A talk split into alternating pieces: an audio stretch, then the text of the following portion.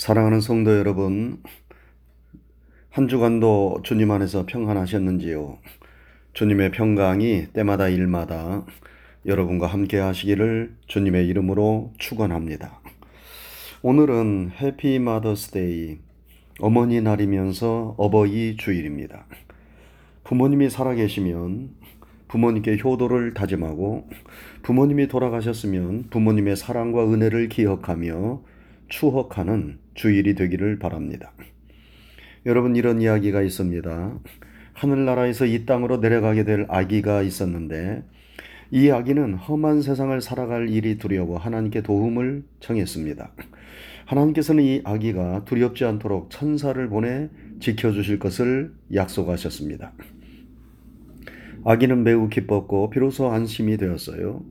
세상으로 내려가는 내려가게 되는 날 아기는 하나님께 자기를 지켜줄 그 천사의 이름을 물었습니다.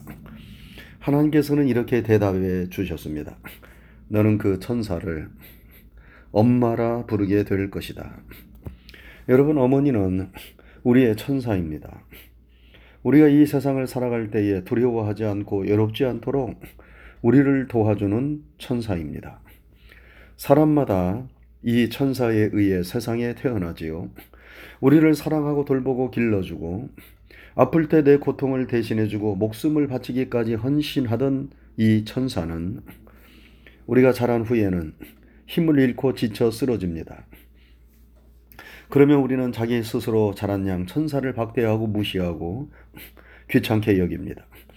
그래도 그 천사는 자신의 의무를 다하며 우리를 사랑하다가 먼저 하늘나라로 갑니다. 밀림의 성자 슈바이처 박사는 자신을 희생해서 남을 돕는 이타주의의 사랑을 가리켜 pelicanism이라고 했습니다. 원래 이 말은 아프리카에 사는 페리칸이라는 이름의 새에서 나왔습니다.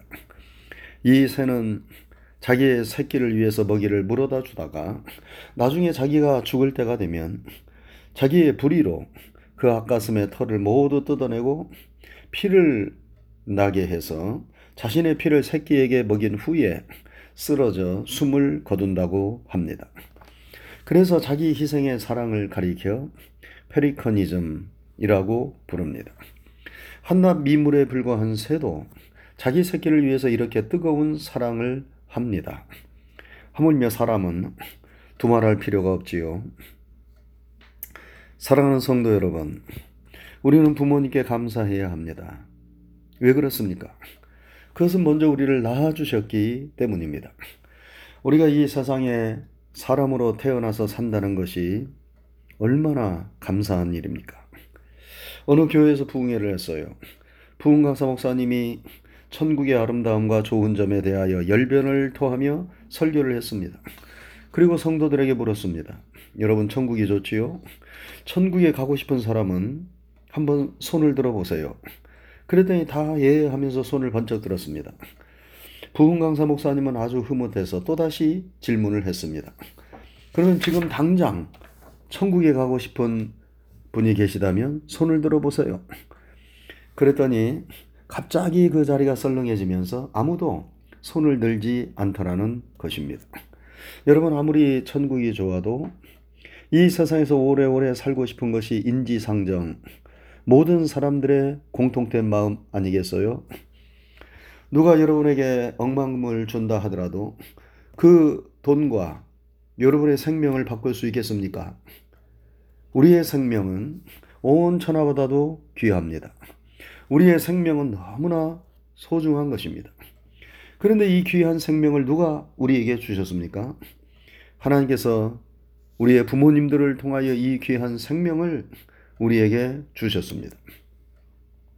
부모님께서 여러분과 저를 낳아 주시지 않으셨다면 우리는 이 아름다운 세상, 이 좋은 세상을 구경도 못했을 것입니다.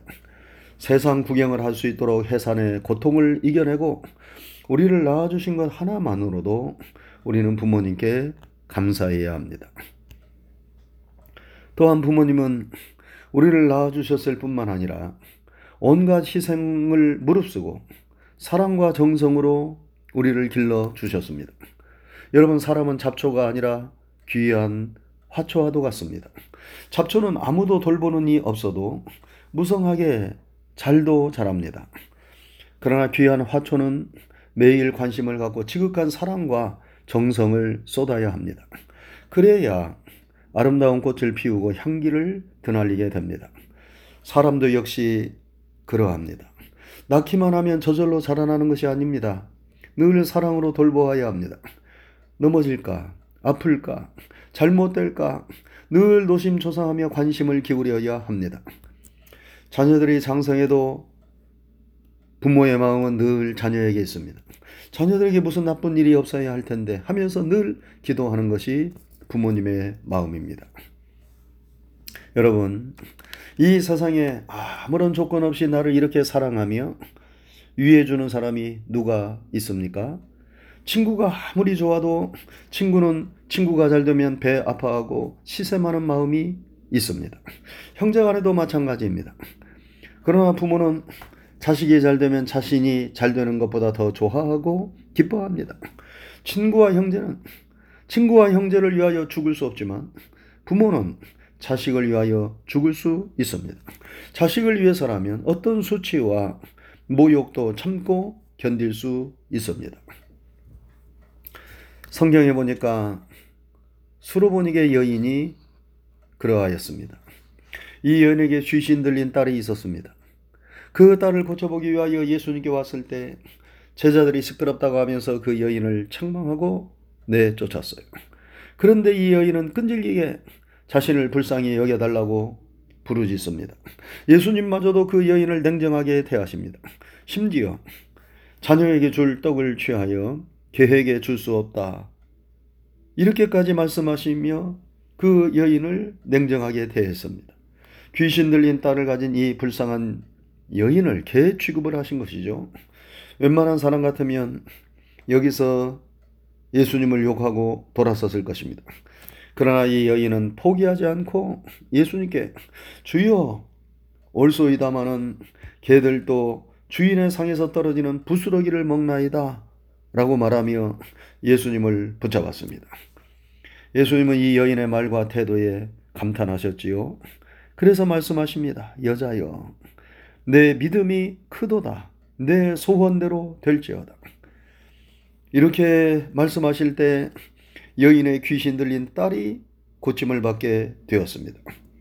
여러분 어떻게 수로보니의 여인이 그러한 수치와 모욕을 다 견뎌낼 수 있었겠습니까? 그것은 오직 하나 자식을 사랑하는 어머니의 마음 때문이었습니다. 부모는 자식을 위해서라면 자존심도 다 팽개치고 어떠한 수모도 다 견뎌낼 수 있습니다. 이것이 자식을 향한 부모의 마음이요 사랑입니다.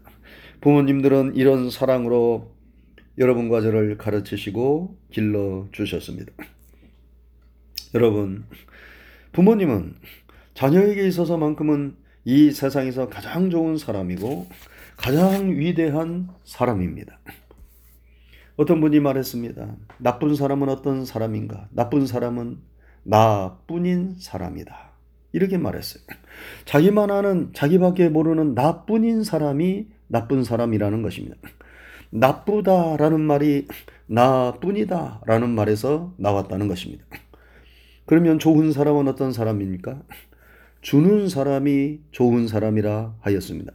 좋다라고 하는 말이 준다라고 하는 말에서 나왔다고 합니다.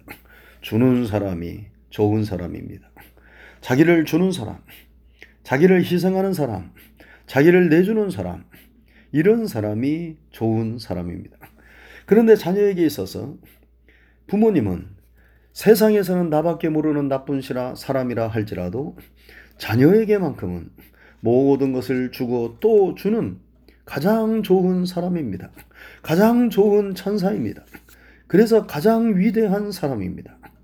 이런 부모님이 계셨기에 오늘 여러분과 제가 여기에 있음을 우리는 잊지 말고 기억해야 할 것입니다. 오늘 본문에 자녀들아 주 안에서 너희 부모에게 순종하라. 이것이 옳으니라. 내 아버지와 어머니를 공경하라.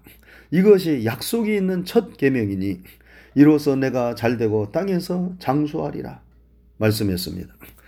부모에게 순종하고 부모를 공경하는 것은 우리가 해도 좋고 하지 않아도 좋은 선택사항이 아니고 이것은 우리가 무조건 순종하고 복종해야만 하는 하나님의 명령입니다. 그런데 이 명령은 하나님께서 여러분과 저를 복주시기 위하여 주신 명령입니다.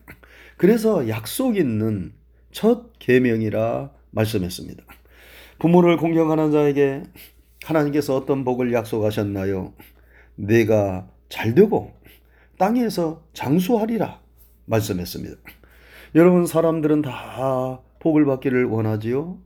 그리고 이렇게 땅에서 잘 되고 장수하는 것, 이 복을 받기를 원하는 것 아닙니까? 이 복을 받는 비결을 하나님은 말씀해 주셨는데 그것은 바로 부모를 공경하라는 것입니다. 구약에 나오는 이삭은 아버지 아브라함이 모리아 산에서 칼을 들어 자신을 죽이려 하는데 순종합니다. 죽기까지 복종합니다. 그래서 이삭이 복을 받습니다. 그가 땅을 파면 물이 콸콸 쏟아지고 농사를 지으면 백배의 수확을 거둡니다. 하나님께서 이삭을 창대하고 왕성하게 만들어서 모든 사람들이 부러워하는 거부가 되게 하셨습니다. 그리고 그는 180세까지 장수하다가 죽었습니다. 이삭은 하나님께 죽기까지 복종하였던 예수님의 모형입니다. 그래서 하나님께서 그의 삶을 축복하신 것입니다. 부모를 공경하라고는 이 계명은 약속 있는 첫 계명이라 말씀했습니다. 첫, 첫 계명이라고 하는 말씀은 가장 중요하고 으뜸가는 계명이라는 것이지요. 우리가 이 세상에서 어떻게 살아야 하는가를 규정하는 많은 하나님의 계명들이 있지만 그 모든 계명들 중에 가장 으뜸가는 중요한 계명이 바로 부모를 공경하라는 이 계명이라는 말씀입니다.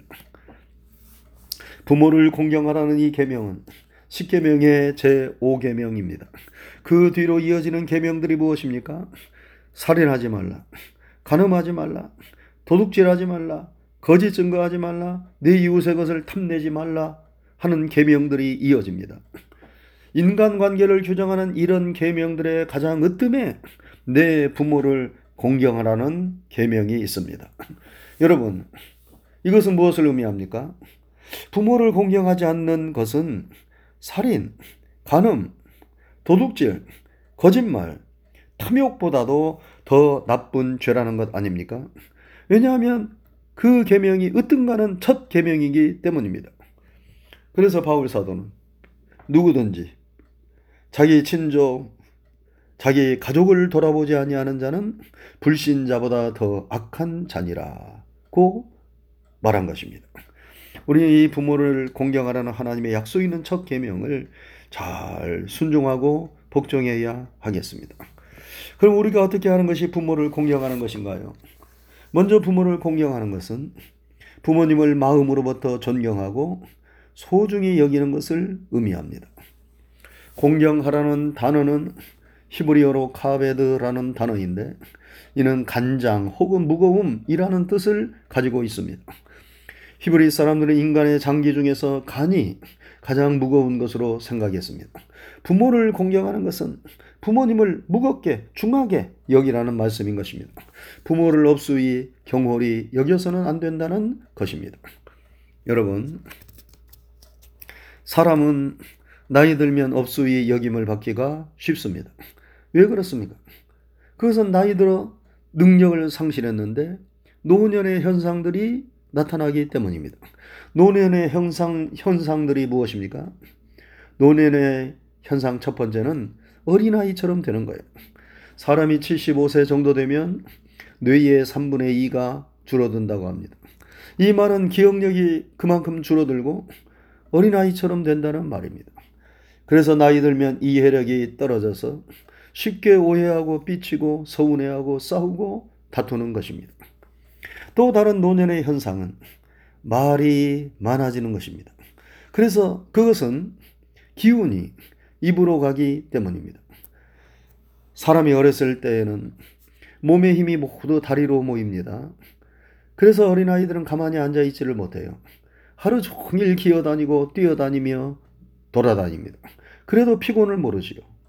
기운이 다리로 몰려서 그러는 것입니다. 그러다 20대, 30대 초반이 되면 모든 힘이 허리로 올라옵니다. 이때는 모두 이성에 빠집니다. 서로 이성을 찾아 밤새는 줄 모르고 헤매고 다닙니다. 사랑의 열병을 앓습니다. 이때 결혼을 시켜야 하지요. 그러면 건강한 아기를 아이를 낳게 됩니다. 그러다 나이가 40대가 되고 50대가 되면 허리에 있던 힘이 모두 배로 올라옵니다. 그래서 이 시기에 모두 배가 나옵니다. 배짱이 커지고 야심이 꿈틀거리고 그래서 큰 일을 할 때가 바로 이 때입니다. 그러다 60대가 되고 70대가 되면 온몸의 힘이 모두 입으로 올라가 모입니다. 그래서 이 시기가 말이 많은 시기입니다. 이 세대들이 모이면 시끄럽습니다. 그래도 이 시기까지만 해도 좋습니다. 말이 많은 것은 아직 내가 살아있다는 표현이기 때문입니다. 그런데 이 과정을 지나 말수가 적어지게 되면 힘이 모두 눈으로 몰립니다. 이때가 되면 참으로 서글픈 현상이 나타납니다. 이때는 노인들이 모두 눈치를 보는 때입니다. 아들의 눈치를 보고 며느리의 눈치를 보고 심지어 손주들의 눈치도 보게 됩니다. 그래서 안정을 잃고 하루 종일 안절부절 나왔다 들어갔다 하며 하루를 살아갑니다. 그러나 힘이 머리 위로 올라가게 되면 그 날이 바로 죽는 날입니다. 세상을 떠나는 날입니다. 이것이 사람의 일생입니다. 어찌 보면 인생이 참으로 서글프고 허망합니다. 나이가 들수록 더욱 고귀해지고 존대를 받아야 하는데 실제로는 그렇지 못한 경우가 많습니다. 젊은 사람들이 노년의 현상을 이해해야 합니다. 젊은 사람들은 노인들이 말만 많고 주책만 부린다 생각하지 말고 자신들도 언젠가 그 길을 간다는 것을 알아야 합니다. 나이 드신 부모님을 어른들을 극률히 여기는 마음을 가져야 합니다. 다음으로 부모를 공경하는 것은 부모님의 필요를 공급해 주는 것입니다. 부모님의 필요에는 육적인 것과 영적인 것이 있지요. 부모님이 능력이 있으면 자녀에게 도움을 청하지 않습니다. 부모는 펠리칸 새처럼 자녀에게 자신을 주고 또 주고 싶어 합니다. 그러나 나이가 들고 그러한 능력이 되지 못할 때에는 자녀가 부모를 돌보아야 합니다. 자녀는 부모님의 육적인 필요를 채워주어야 합니다. 그리고 영적인 필요도 채워주어야 합니다. 부모님이 아직 구원받지 못하셨다면 시급히 그 영혼을 구원해야 합니다. 돌아가신 다음 후회하면 아무런 소용이 없습니다. 살아계실 때 구원받을 수 있도록 힘쓰고 신앙생활을 잘 하실 수 있도록 잘 돌보아 주는 것이 부모님을 진정으로 공경하는 것입니다. 부모님이 세상을 떠나 계시지 않는 분들은 어떻게 해야 합니까? 참으로 안타깝지만 부모님을 마음으로 가끔씩이라도 떠올리며 추워 가시기를 바랍니다. 부모님의 그 크신 사랑과 은혜, 그리고 함께 하면서 좋았던 일들을 추억하며 부모님을 기억한다며 하늘에 계신 부모님께서 그 모습을 좋아하실 것이고 우리의 마음이 깨끗하고 그렇게 정화되는 것을 느끼게 될 것입니다. 그리고 우리도 조만간에 우리 부모님이 가신 길을 따라갈 것을 생각하면서 하나님 아버지를 잘 공경하고 섬기는 자들이 되어야 하겠습니다. 왜냐하면 우리는 조만간에 하늘나라에서 다 다시 만날 것이기 때문입니다. 사랑하는 성도 여러분, 오늘은 어버이 주일입니다. 이날에 다시 한번 부모님의 은혜와 사랑을 기억하며 효도를 다짐할 수 있기를 바랍니다. 부모님이 세상을 떠나신 분들은 우리의 진정한 부모님이 되시는 하나님 아버지가 계십니다. 그 하나님 아버지를 우리가 잘 섬기고 공경할 수 있기를 바랍니다. 하나님 아버지를 공경하는 것이 하나님의 자녀된 우리들의 마땅한 도리이기 때문입니다. 내 부모를 공경하라. 내 부모를 공경하라는 이 계명은 약속 있는 첫 계명입니다. 우리가 이 계명을 잘 지킴으로 금생에서도 내생에서도 큰 복을 받을 수 있기를 주님의 이름으로 축원합니다. 기도하겠습니다. 은혜로우신 하나님 아버지 감사합니다. 한 주간의 삶도 주님의 크신 은혜와 사랑 가운데 저희들과 함께 하시고 저희들을 지켜주시고 인도해 주신 것 감사를 드립니다. 오늘은 5월 둘째 주일 어버이 주일입니다.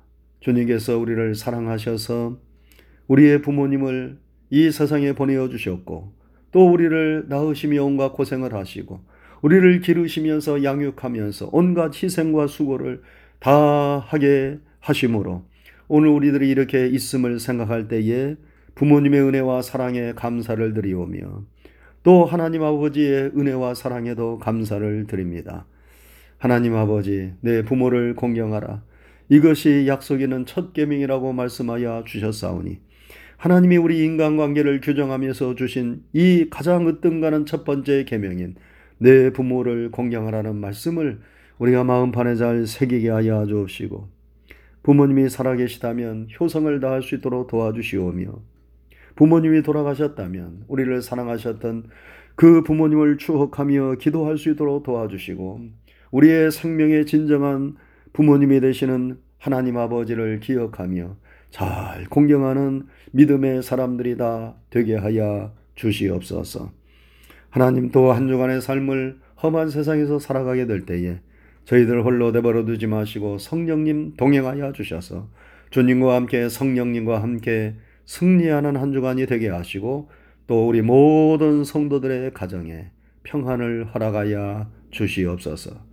예수님 귀하신 이름 받들어 감사하고 기도드리옵나이다. 아멘.